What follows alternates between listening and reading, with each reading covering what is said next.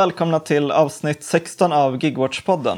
Uh, mitt namn är Sebastian och med mig idag har jag Filippa och Julia. Hej hej! Hej! Ja, Julia, det är din första gång du medverkar i podden så mm. det är kul att ha dig här. Tack! Ja. Det vi tänkte prata om idag är om Amazon Mechanical Turk.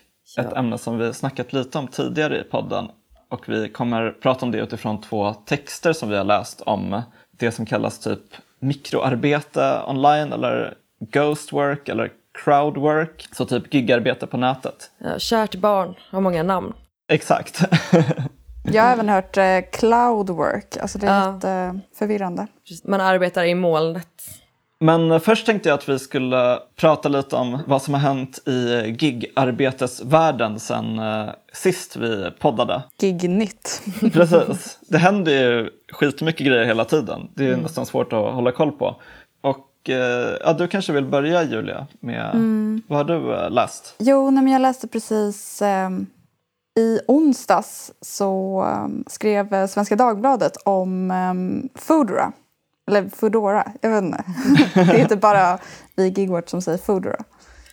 Um, det är bara stockholmarna i Gigwatch som säger Foodora. Jag har aldrig hört det innan. Nej, men eh, eh, Svenskan hade en artikel eh, med titeln Foodora sänker löner, hotar med sparken.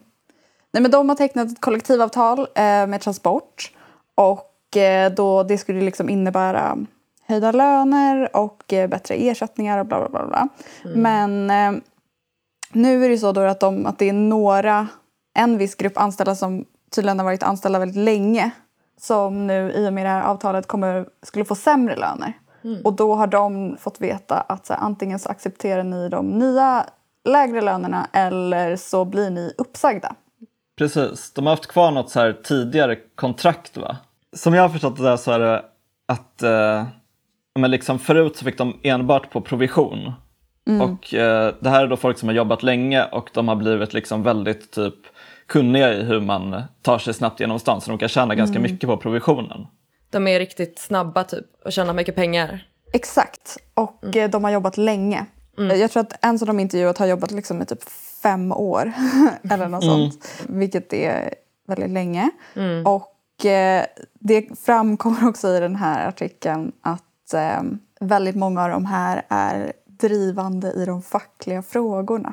Så det är kanske de som har så här, haft mycket kontakt med transport och sådana grejer. Mm. Så att eh, man undrar ju om det här är en eh, strategi för att få bort dem som är ja, men drivande i fackliga frågor. Mm. Mm. Det är sjukt att man får göra så, men det måste ju betyda att de eh, också går på de här korttidskontrakten, antar jag. Att de inte är tillsvidareanställda. Men jag vet inte. Men jag vet inte exakt hur det ser ut här. Men det känns ju som att det är så tydligt liksom, att de bara vill ha bort de här som är drivande i liksom, den fackliga organiseringen. Mm. Mm. Uh, genom att liksom, ja, men göra jobbet mindre värt för dem. Mm. Uh, vilket också känns som någonting man liksom känner igen från andra sammanhang. Exakt. Det råkar liksom alltid vara de fackligt aktiva som hamnar i någon sån skitig situation på sina arbetsplatser av en slump. Märkligt. Så, ja, ja, helt sjukt. Fan vilket sammanträffande. Jag undrar också, eller det här pratade de ju lite om i det tidigare avsnittet när vi eh, gästades av eh, Emil Boss och pratade om eh, fackligt engagemang och kollektivavtal och så. Och eh, att det liksom, kollektivavtal är ju alltid en förhandling mellan arbetsköpare och arbetstagare. Och att i och med att det är en förhandling så är det så här, jag får någonting så får du någonting. Och då har man ju undrat lite så här, vad är det som Foodora vinner på det här avtalet? Och mm. det här kanske är en, en sån grej att det ger dem möjlighet att sänka de här lönekostnaderna. Mm. Um, för det är ju ganska mycket mer. De, eh, de cyklisterna som det här drabbar tjänar ju, alltså verkar ha en timlön på typ 300 kronor och det är ju ganska mycket mer än vad mm. det här kontraktet garanterar. Mm. Just det. Men eh, är det alltså så att innan så hade de enbart provisionsbaserat och då kunde man tjäna, då tjänade vissa 300 spänn. Nu har man fått en garanterad lägstanivå och då har folks lön sänkts till den lägstanivån. Är det... Ja, alltså så här står det i artikeln. Precis, att de, jag tror det är på helger så har de ingen eh, timlön utan då är det bara provision. Och så får de typ, ja de, får, de fick 75 kronor per leverans och nu sänks det till 20 kronor per leverans. Mm. Um, och om man jobbar väldigt bra så blir, det, blir den trade-offen negativ. Men eh, gud vad intressant. För det här är ju liksom ett exempel på vad som händer när man inför en lägsta nivå på lönesättningen, alltså en minimilön. Eh, typ att innan så var det, som jag tolkar det då, mer professionsbaserat och då kunde några få personer som var duktiga och effektiva på arbetet tjäna mycket på det. Eh, men kanske stora heltalet av arbetskraften tjänade inte på det. Och så som en trygghetsåtgärd inför man en lä- någon form av lägstanivå som innefattar alla. Men det innebär också en reallönesänkning för en liten Mm. del. Eh, förstår ni vad jag, vad jag pratar, tänker på? Alltså jag tror att de har haft så ganska många olika typ avtal under årens lopp. Okej. Eh, så det är typ, jag tror att det där avtalet är så riktigt gammalt. Eh, men att det liksom var för att locka till sig just folk som men kanske hade mycket erfarenhet av att vara cykelbud till en början så att man liksom kunde få verksamheten på fötter och så. Alltså det- de ändrar ju hela tiden liksom. Ja, jag har också läst en eh, nyhet från gigvärlden. Och eh, den är, eh, gäller då Uber eh, utomlands i USA. Eh, som ni kanske minns så var det ju en ganska stor grej förra året att Uber-förare och andra gigarbetare i delstaten Kalifornien plötsligt fick rätt till anställning genom att det fall, föll någon liksom dom i den här frågan. Och sen så inför det amerikanska valet i höstas så la Uber och eh, liknande företag liksom hundratals miljoner på en kampanj för att den här lagen då skulle röstas bort och att förarna skulle återgå till att vara egenanställda istället. Och i samband med den här kampanjen så ändrade också Uber i villkoren för förarna eh, och gav dem liksom bland annat möjligheten att själva sätta priset för körningar. Vilket de menade då kunde användas som ett argument för att de faktiskt skulle räknas som egenanställda egenföretagare. Då. Alltså det här var ju någonting som välkomnades av många förare för att de fick lite mer frihet i arbetet. Och eh, inför den här folkomröstningen så hotade Uber med att möjligheten att sätta egna priser för körningar skulle försvinna. Vilket då säkert fick flera förare att liksom börja tvivla på, ja, men är det verkligen så nice att vara anställd? Och eh, som många kanske vet så vann ju också gigföretagens lagförslag eh, till sist den här folkomröstningen. Så alla förare återgick till att räknas som egenanställda. Okej. Eh, så vad var det då som hände senaste veckan? Jo, Uber har nu dragit tillbaka den här möjligheten för förarna att sätta egna priser. Trots att de då fortfarande räknas som egenanställda. Och det här var ju någonting som liksom, det skedde inte efter någon förhandling mellan företaget och facket. Det finns ju inte ens något fack att tala om liksom, för att de får inte organisera sig fackligt. Eh, utan istället så skedde det genom att Uber uppdaterade sina användarvillkor eh, till att det i fortsättningen skulle vara på det här sättet, liksom över en natt, eh, utan förvarning. Och alltså, det är så sjukt. Jag, jag tycker verkligen, dels säger det någonting om hur arbetsgivare verkligen vill liksom äta kakan och ha den kvar. Eh, att man vill på ett sätt liksom slippa ta ansvar för förarna genom att liksom ta arbetsgivaransvar. Och på samma gång så vill man ju kontrollera arbetet så mycket som det går och kontrollera typ hur mycket en eh, ride kostar. Liksom, kostar liksom.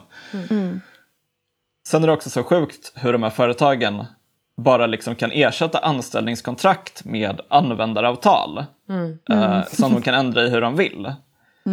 Alltså om man ändrar i användaravtalen för typ någon som använder Facebook eller någonting till någonting som är dåligt så kan ju bara folk sticka därifrån. Men i och med att folk i till exempel USA då är så beroende av plattformen Uber för att jobba som taxichaffisar så kan ju de här företagen göra i princip vad som helst utan att folk lämnar plattformen. För då kommer de inte hitta jobb. Och fy fan vad, eh, Vad sjukt. vad hemskt, vad deppigt. Ja. Mm, verkligen.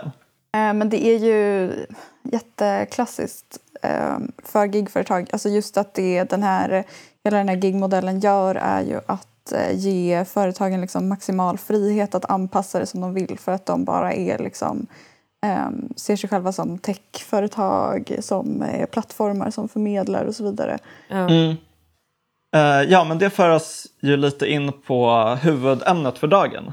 eh, Ja. Som är då de eh, texter som vi har läst som handlar om bland annat eh, då Amazon Mechanical Turk. Skulle du vilja berätta lite om texterna Julia? Ja, vi har då läst två texter. Um, den ena heter eh, Difference and Dependence among Digital Workers. The Case of Amazon Mechanical Turk. Eh, och den är skriven av Lily Irani. Irani. Och den andra heter Automation, Labour Justice and Equality. Eh, och den är skriven av Denise Celentano. Båda de här texterna finns att hitta på nätet på engelska men man kan även läsa dem eh, översatta till svenska i tidskriften Fronesis. Eh, det är nummer 64 till 65 som heter eh, Algoritmer. Eh, jag rekommenderar den, det fanns många bra texter i den. Vilka bra tips. Ja, men vi, jag tänkte börja med att snacka, att vi skulle snacka om den här eh, Difference and Dependence among Digital Workers. Mm. Eh, the case of eh, Amazon Mechanical Turk. Eh, AMT kan man förkorta det. Det är så jävla långt namn. Jag inte säga det varje gång. Precis, Vi, man eh, kan då säga AMT. Vi säger AMT. AMT. Men eh, vad, är, vad är AMT för någonting? Jo, eh, det är ett eh, gigföretag som förmedlar eh, mikrojobb eh, inom IT.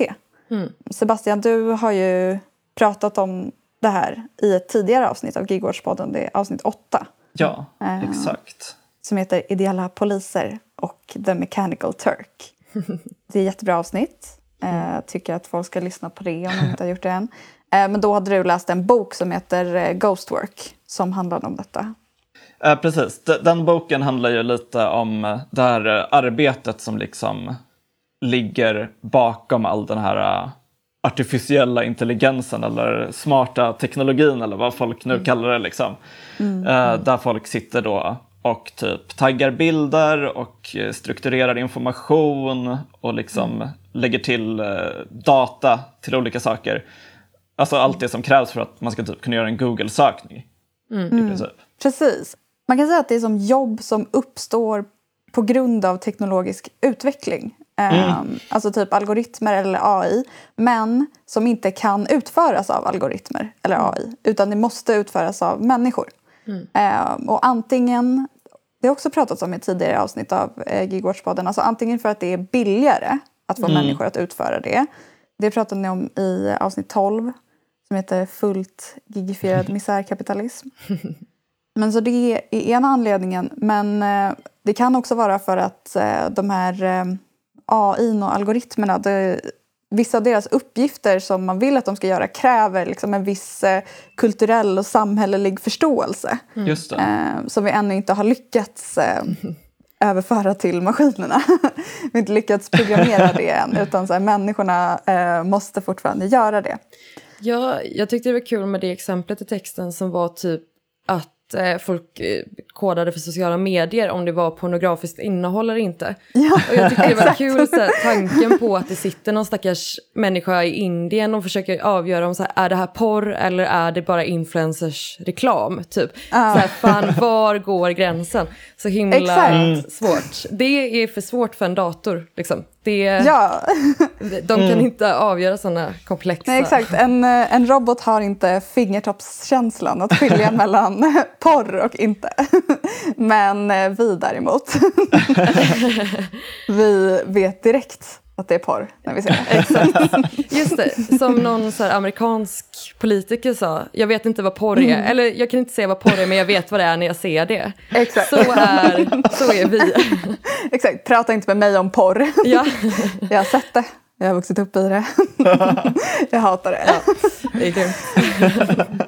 Exakt. Exakt, men det var verkligen. precis det, det, var precis det jag eh, också tänkte ta som exempel. Annat exempel är ju så här, alltså våld, eh, rasistiskt, sexistiskt eh, innehåll. Det krävs liksom en viss tolkningsförmåga. Gud vad intressant. Ja. Alltså jag tänker så här. typ någon som så här inte har sett boxning. Exakt, Det kommer bara. Shit, det här är ju våld, våldsinnehåll. Ja. exakt.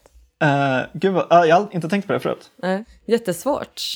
Mm. Ja, jag läste en artikel för några år sedan som just handlade om det här, sådana här centrum i USA där de eh, Alltså där, som bara var ägnade åt att folk gjorde det här, gick igenom eh, anmält material på Facebook. Mm. Eh, och så är Alltså det var så jävla dark. Jag kommer inte ihåg om det var, det var typ Vice eller något liknande. Jag minns inte vilka det var. Mm. Någon tidning skrev om det, någon amerikansk tidning. Ja.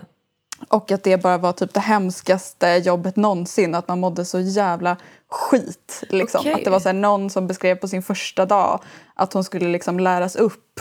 Eh, och då skulle gå, gå fram inför en hel grupp med liksom hennes kollegor. Eh, och så skulle hon få live-tolka ett material. Och då var det liksom typ en jättegrov video på eh, en misshandel. Eller något. Gud. Eller om det var till och med någon som blev mördad eller något. Alltså det var något bara så här fruktansvärt. Och så skulle hon liksom stå inför den här gruppen och vara så här. Ja, jag skulle väl säga att det här är grafiskt innehåll. Typ. Ja. Och så bara gick hon därifrån och fick panikångest Ja. såklart. typ. Mm. Gud vad hemskt. Ja, det verkar vara ett jätte, jätte, jätte fruktansvärt jobb. Men det tyckte jag var typ en reflektion som jag har efter att ha läst den här texten är typ hur mycket mänskligt arbete det krävs för att göra all den här typ datan eller informationen eh, tillgänglig för oss. Alltså Ja. som ett annat exempel var ju att eh, typ folk får sitta och koda bilden mellan så här, är det en stol eller är det en soffa eh, på bilden liksom. För att man ska kunna göra en Google-sökning. För att det går inte att programmera liksom en, en algoritm som kan avgöra det liksom helt från, från scratch. Typ. Man måste lära upp den. Eh, Det är ändå lite, för mig, ett nytt, nytt perspektiv, typ, ny fakta på hur det går till. Man tänker att det bara finns där ute för att typ en väldigt smart datanörd någon gång gjorde en bra algoritm och sen har det bara rullat på typ. Men så är det liksom inte. Ska, vill, du, vill du fortsätta med din genomgång Julia? Ja, den här ehm, texten då av Lily Irani, den är liksom... Alltså man kan typ ja men den är väl som en kritisk fallstudie av eh, företaget Amazon Mechanical Turk. Typ. Men det som AMT eh, då erbjuder till egenföretagare det är ju att kunna eh, outsourca allt tråkigt jobb som vanligtvis skulle ingå i ens verksamhet. Jag, vet, jag kan ju inte så jättemycket om IT, men eh, man kan ju tänka sig att det är mycket liksom, tråkigt, repetitivt, eh, alltså tidskrävande arbete Mm. som liksom hindrar en i ens kreativa skapande process. Eh, Men det kan man då helt enkelt lägga ut på AMT. För eh, jättelite pengar, alltså några dollar typ. Mm. Det är jättepraktiskt. Ja. Eller hur? Det är liksom eh, verkligen eh, outsourcing eh, 2.0. Mm. Eh, och varför det kallas för mikrojobb är ju för att man helt enkelt del, alltså man delar upp vad som skulle kunna vara en hel arbetsbeskrivning för en anställning eh, ner till liksom minsta lilla beståndsdel. Så att varje enskild uppgift har separerats och utförs av liksom en enskild arbetare. Ibland är det flera som jobbar på samma uppgift. Eh, och så får man bara betalt för den här enskilt utförda uppgiften. Och det är ju det som är liksom gigekonomin, basically. På engelskan säger de ofta typ the taskification of work. Att det blir mer och mer så uppgifter som man utför snarare än att man har en yrkesroll. Mm. Så företagen lägger ut dessa uppgifter på AMT och de sätter själva ett pris för vad de vill betala för det utförda arbetet. Och sen så finns det jätte, jättemånga arbetare som typ tävlar om att få utföra de här jobben. Och en grej som eh, jag inte visste innan jag läste den här texten men som jag tyckte var särskilt sjukt är ju att sen när arbetet är utfört så kan företagen välja om de vill betala för det eller inte. Ja, det är helt Eh, otroligt. Det är helt otroligt. För grejen är också att så här, de kan välja att inte betala för det men fortfarande använda det. Ja. För att de erhåller liksom fullständiga upphovsrättigheter Mm. för eh, det här materialet. Mm. Eh, ja, men det öppnar verkligen upp för lönestöld. Mm. Eh, och det finns typ inga sätt för eh, men arbetare att typ överklaga det här beslutet. Mm. Eh, för att eh, ja, men det, det är liksom inte prioriterat av tjänsten. Det finns eh, någon typ av så här, tillvägagångssätt för klagomål. Men enligt eh, den här texten då, så måste typ arbetsgivarna inte ens eh, svara på de här klagomålen. Nej. Alltså de kan bara skita i dem. Liksom. Och det är ju så sjukt många arbetare per utlagt arbete så man är i ett otroligt underläge gentemot uppdragsgivarna.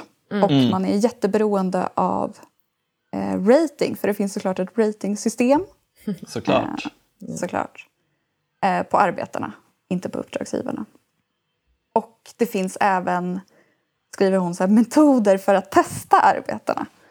Eh, så då är typ, eh, hon beskrev, jag vet inte, det kanske finns flera, men hon beskrev två olika metoder. Och en av dem var att så här, man i ehm, de här uppgifterna som man lägger ut, att man har liksom vissa moment som man redan vet svaret på eller hur de ska utföras. Så där kan man liksom kontrollera om de utför det rätt, ja men då kanske de vet vad de håller på med. Typ. Det är lite som, eh, alltså, ni kanske känner till begreppet mystery shoppers. eh, om ni har jobbat i butik och så. Att de skickar dit folk som eh, liksom ska spela kunder men som utvärderar ens eh, arbete istället. Ja, jag vet, jag har blivit utsatt för såna en annan gång i mitt jobb. Fått eh, blandade recensioner. Okej.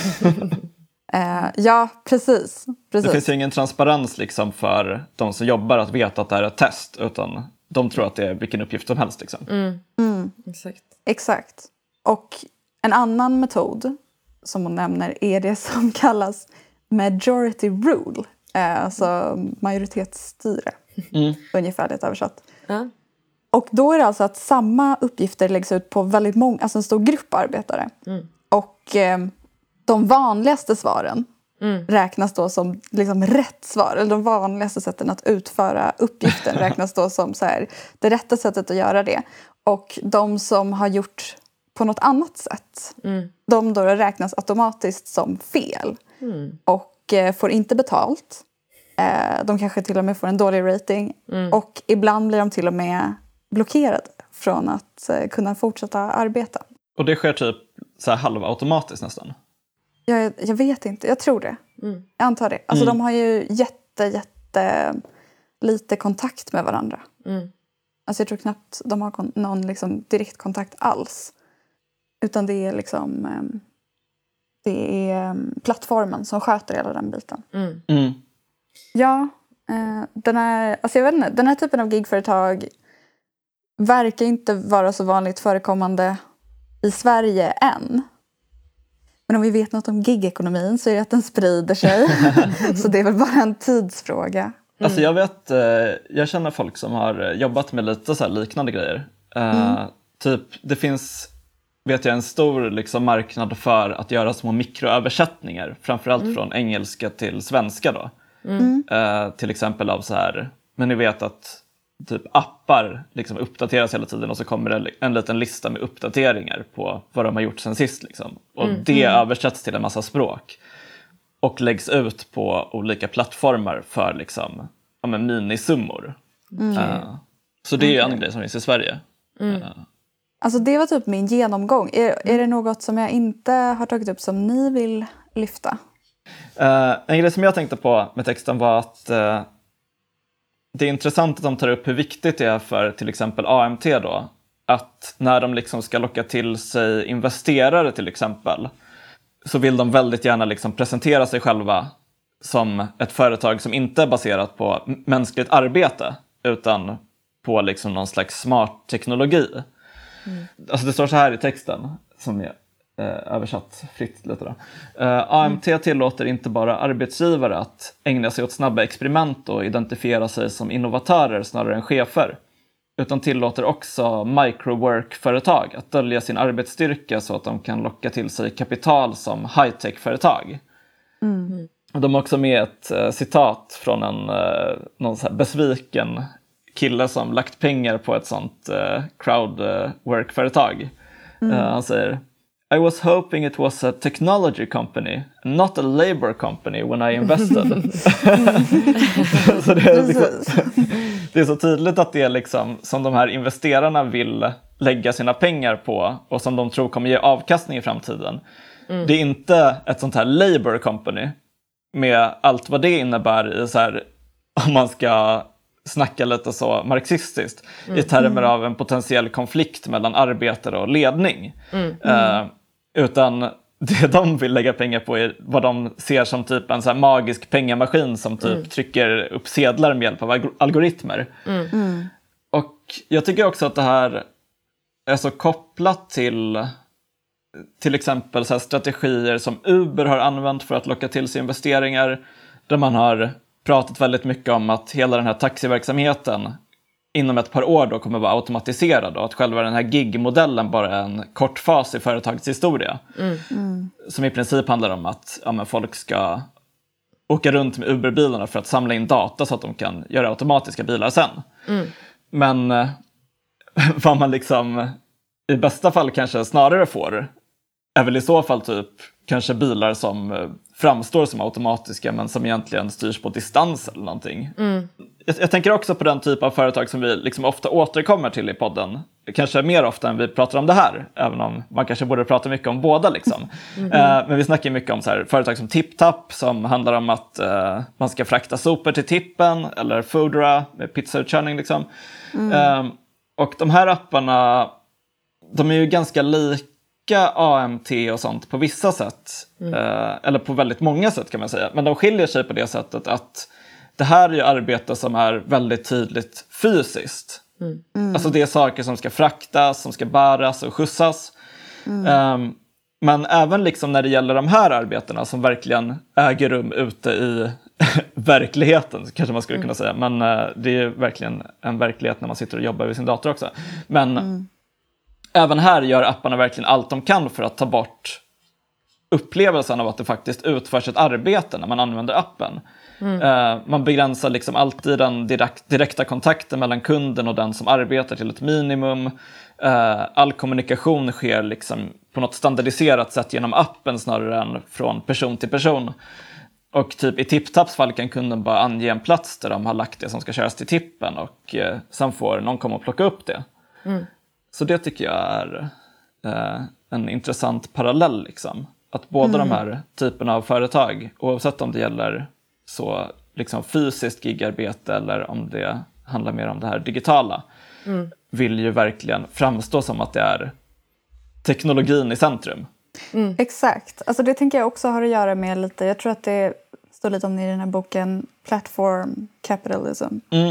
Um, att uh, Alltså en anledning till att eh, gigekonomin kan växa är ju för att det typ finns jättemycket investeringskapital som liksom inte kan ta vägen någonstans. Mm. Um, och eh, man letar efter, alltså det är så här eh, avmattande avkastningskurvor och allt sånt. Det är liksom tillväxten eh, eh mattas av. Um, mm.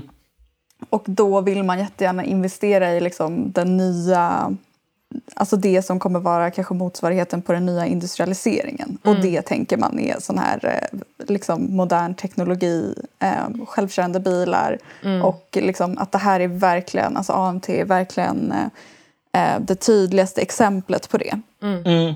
Eh, just att man vill, det man investerar i, alltså som, som du sa innan, att det man investerar i är liksom ett coolt startup-företag som bara har en så magisk eh, teknikidé mm. mm. som utförs teknologiskt. Man tänker att det också liksom, mm. eh, blir mycket billigare. Och sen så visar det sig att som vanligt är det bara massa människor mm. som sitter och gör liksom, massa skituppgifter. Mm. Ja, det tyckte jag verkligen var slående att det är så mycket mänskligt arbete som krävs för att liksom bara hålla, den här, alltså hålla internet igång, liksom hålla algoritmerna funktionella. Det har aldrig jag typ eh, tänkt på innan och det är kul det liksom som vi pratar nu om att vi började, om man började med liksom någon form av intelligence som var liksom mänsklig kunskap och arbetskraft och sen så ville man så gärna ha artificial intelligence som liksom skulle vara att internet eller att datorerna tog över och gör allt arbete och det vi har idag mm. är ju snarare det som de kallar typ artificial artificial intelligence att det är liksom mm. människor som sitter bakom tekniken och utför datorns jobb. Precis som i liksom den ursprungliga Mechanical Turk där det var liksom en schackmästare i en låda bakom massa kugghjul typ. Eh, som vann alla matcher och alla tyckte det var fantastiskt liksom, med en så bra maskin typ. Och så var det en helt vanlig schackmästare. Ja. Det är ändå kul att de har döpt sig efter den grejen. Ja. Och att de liksom på något sätt är öppna med att det verkligen är så det förhåller sig. Ja, ja det, det är väldigt märkligt faktiskt. det är jättekul. Eh, jag tänker att det här knyter an till den andra texten som vi har läst. Eh, som också då finns på svenska i eh, Fronesis. Som heter Automation, Labour Justice and Equality. För att, som är skriven av Denise Celentano. Och där pratar hon om just exakt det här. Alltså mm. vad automatiseringen har medfört mm. för arbete i samhället. Mm. Det här är lite mer av en filosofisk och politiskt teoretisk text och den har lite mer av ett samhällsperspektiv. Men den behandlar samma ämnen för att eh, alltså hon utgår ju då från automatisering och teknologisk utveckling. Eh, och att det liksom länge har funnits en tanke om att automatiseringen eh, kommer ersätta mänskligt arbete. Mm. Eh, och så här, eh, från vänsterhåll så har man väl sett det som något positivt. Att så här, det här kommer frigöra oss från arbete medan man från ett högerhåll, kanske framförallt ett konservativt högerhåll, eh, har sett det som något negativt. Att eh, jobben ska försvinna, att det är dåligt. typ. Man måste ju förtjäna att få mat på något sätt. exakt, exakt. Det, den här skillnaden eh, grundar sig väl i någon sorts, så här, någon sorts skillnad i ideologi. Mm. om hur man ser på ägande och så vidare. Eh, men det hon menar då är att det här är en missuppfattning eller att det åtminstone inte har infriats. Mm. För att snarare verkar det som att ny teknologi skapar nya jobb mm. som måste utföras av människor. Mm eller hon presenterar begreppet eh, heteromatisering. Mm. Eh, som då, då ska motsvara automatisering. För om automatisering frigör människor från arbete så förlitar sig heteromatisering på mänskligt arbete. Det är mm. teknologisk utveckling som måste ha mänskligt arbete för att fungera. Och det är ofta liksom de här liksom utkanten, mm. de här väldigt repetitiva uppgifterna som bland annat utförs då, då via AMT. Mm. Mm. Ehm, så hon menar då att eh, det här, alltså heteromatisering skapar en klyfta mm. mellan de som vinner på automatisering och de som förlorar. Mm. Automatisering tenderar ju att frigöra jobb eller att ersätta jobb som är väldigt så här, administrativa. Mm. Och då blir människor som håller på med det av med sina jobb men sen så lockas de in i, eller dras de in i arbetskraften igen genom de här heteromatiserade jobben. Mm. mm. Eh, och de blir då liksom, det är de som förlorar på det. Mm. Det är liksom medelklassen tunnas ut typ? Ja. Mm. Ja men typ. Och, det är väl, alltså så här, och så är det ju på AMT. Det är jättemycket eh, högskoleutbildade människor mm. som jobbar där. Mm.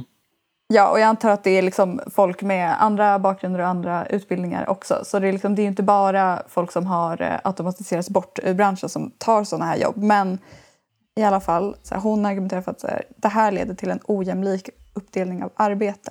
Mm. Och hon, hon pratar ju om det, då, så här, ofta när man pratar om rättvisa kopplat till arbete så pratar man bara om, om det utifrån fördelning. Mm. Liksom, vilka tjänar hur mycket? Mm. Vilka äger vad? Och det är ju en, såklart en jätteviktig och grundläggande fråga för rättvisa. Um, men det blir också väldigt förenklat för det ifrågasätter ju inte hur själva arbetet är strukturerat i sig. Mm. Och det här är ju inte direkt en kritik mot marxism för att mm. det är ju mm. precis det som marxism också säger utan det här är väl mer mot så här klassisk socialliberal filosofisk mm. eh, rättviseteori. Eh, typ så här, vilka, vilka sitter på chefspositioner? Eh, det är viktigt att det ska vara blandat. Typ. Men då ifrågasätter man inte eh, relationen mellan eh, chef och arbetare. Mm. Bla, bla, bla. Men det här då leder till en... Liksom, alltså så här, hon menar att det här är också en annan del av orättvisa som är att det blir en ojämlik uppdelning utifrån så här, alltså där de intressanta och kreativa jobben med mycket frihet eh, och som har mycket så här, frihet att fatta beslut eh, och auktoritet. De liksom utförs av en grupp människor och eh, sen alla de tråkiga och repetitiva jobben eh, där man är liksom längst ner i beslutskedjan. De utförs då av en annan grupp. Så att det är liksom, istället för att automatiseringen frigör oss så befäster den klassklyftor. Inte bara frågan om ägande och resurser utan vilka typer av uppgifter som man får utföra. Mm. Så att automatisering leder till att vissa människor får sämre och sämre arbetssituation och arbetsuppgifter och typ, som hon säger, så här, lämnas åt smulorna av teknikens framsteg. Mm. Eh, Medan andra då, då, som har en mer komparativ fördel ska säga, kan utnyttja detta för att stärka sin position ytterligare eh, och slippa göra massa tråkigt och okreativt arbete. Typ. Det är ju väldigt intressant. Ja, jag tycker att det var väldigt intressant att läsa de här eh, texterna tillsammans. Just för att de, de pratar om samma sak men på olika plan.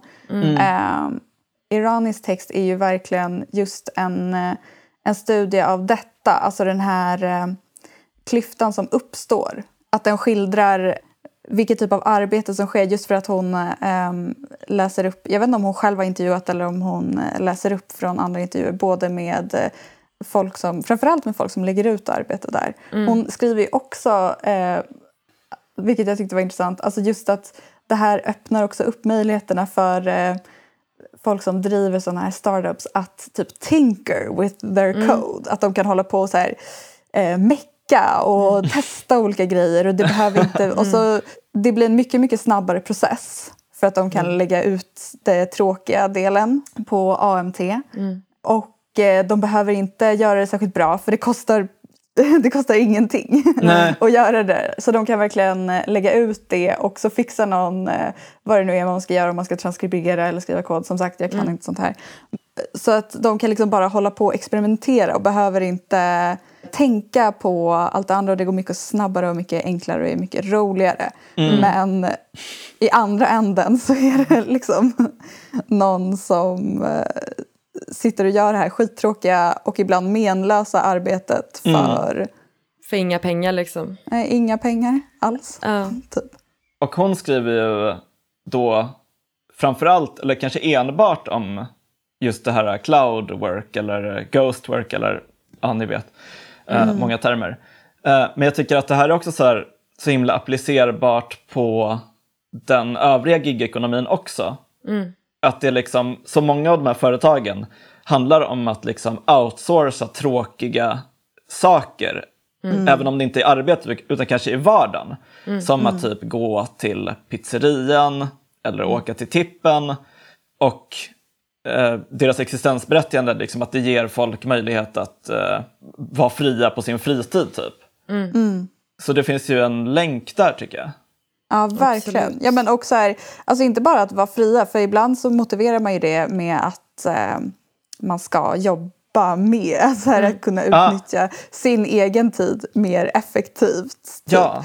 Eh, så att det verkligen handlar om så här, att öka sin egen livskvalitet och just det att, så här, eh, att slippa allt det tråkiga pappersarbetet så man kan ägna sig åt eh, det skapande och det som är liksom eh, och som också ger status. För hon, alltså Celentano pratar ju också om det liksom så här social status i samhället. Vad det är, alltså hur det här hänger ihop med det. Eh, att det också är typ en, dimension, en relevant dimension av rättvisa.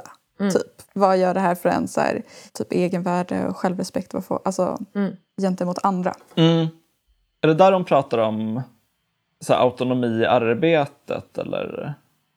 Ja, precis. Alltså hon pratar ju väldigt... Hon går ju igenom två olika rättviseteorier som jag tänker att det, är så här, det kanske är lite eh, Överkurs? väl... För det är lite överkurs kurs för oss att prata om. Eh, men om man är intresserad av det så tycker jag verkligen att man ska läsa de här texterna själv.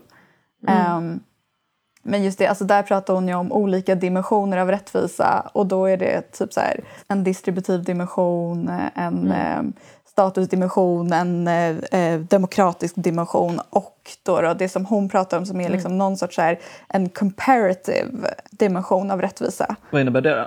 Det innebär att eh, Alltså att man ser på typ arbete, för hon menar det att alltså arbete kommer alltid eh, finnas. I alla fall liksom så länge som vi kan se in i framtiden så kommer det kommer alltid behöva utföras visst arbete.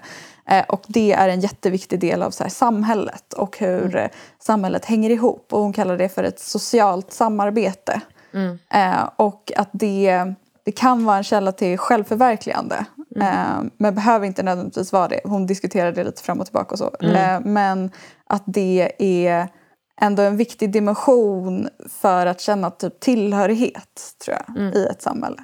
Mm. Att eh, man kan delta i det sociala samarbetet. Det är ju intressant tänker jag. Mm. Ja. Jag vet inte om jag håller med. Nej.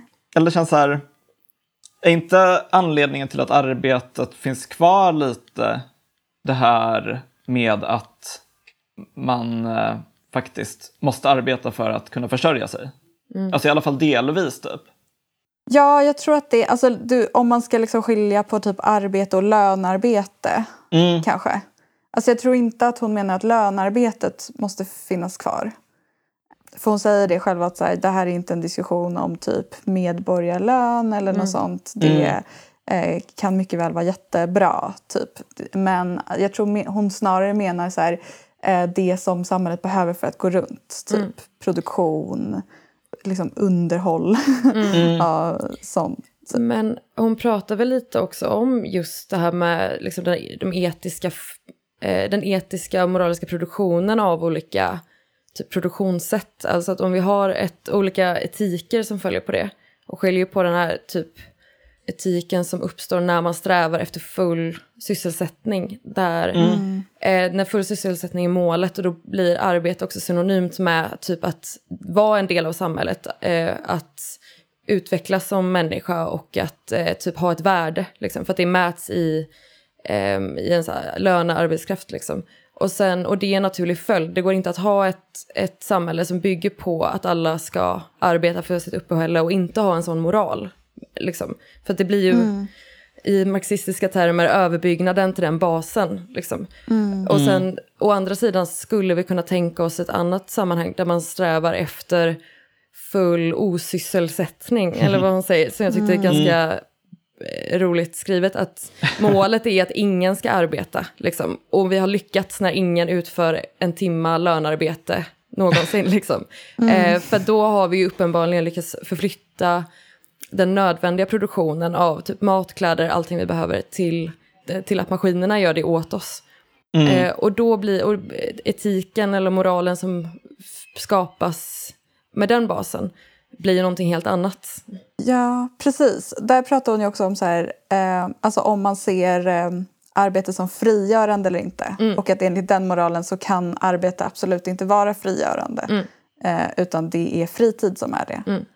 Precis, hon ställer dem lite emot varandra. Och jag tror att så här, hennes poäng är att hon bara hon vill formulera en eh, teori kring det här som går bortom det. Mm. Att hon, det är därför jag har inte riktigt förstått det här med det, det kontributiva eh, dimensionen, eller vad man ska säga. Men att hon menar att den gör att man inte behöver typ ta ställning till om arbete är frigörande eller inte. Utan så här, det kan vara upp till en själv om man tycker att det, att det är det man vill mm. göra eller mm. inte. Eller så här, jag tolkar i alla fall den här texten lite som att hon är så det finns uppgifter som kommer behöva utföras. Mm. mm. Och de ska fördelas på ett rättvist sätt mm. i samhället. Typ. Ja, men det är väl det som är, tyckte jag var väldigt intressant. Att typ, hon påpekar mycket riktigt att vi, man framförallt från vänsterhåll numera eh, ju pratar om liksom att lönen och typ ägandet eh, ska delas jämlikt. Men, och glömmer bort att prata om de sociala relationerna som omsluter lönearbetet. Mm. Eh, och precis som du sa innan, Julia, eller var inne på, att är målet att all, varannan mellanchef ska vara kvinna eller är målet att vi inte ska mm. ha några mellanchefer? Typ. Precis, ska... eller är målet att alla ska tjäna okej okay pengar på att sitta och tagga bilder åtta mm. timmar om dagen? Eller är målet ja. att man kanske inte ska ha det som ett jobb? Nej, exakt. exakt. alltså om man inte vill göra det typ. Men, Nej, alltså, jag, jag tänker att liksom en grej som man kanske ofta glömmer bort är ju att arbetet liksom, som det ser ut formas ju så otroligt mycket av, liksom, av de så här, ekonomiska imperativ som finns i kapitalismen. Att liksom, eh, det finns ju ingen anledning riktigt till att någon bara ska jobba med det här med att sitta och tagga saker och att någon inte ska göra det alls, utan det är ju någonting som har blivit så på grund av eh, att man vill maximera liksom, vinsten och maximera avkastningen till investerarna. Som ju ska tro att det här är ett eh, dataföretag liksom, snarare än ett labor company. Och då, det formar ju arbetet på ett visst sätt eh, som kanske liksom gör att majoriteten av alla jobb blir väldigt så ofria och eh, meningslösa på något sätt. Och där man kanske verkligen inte känner att man så här, bidrar till det allmänna, allmänt nyttiga. Liksom.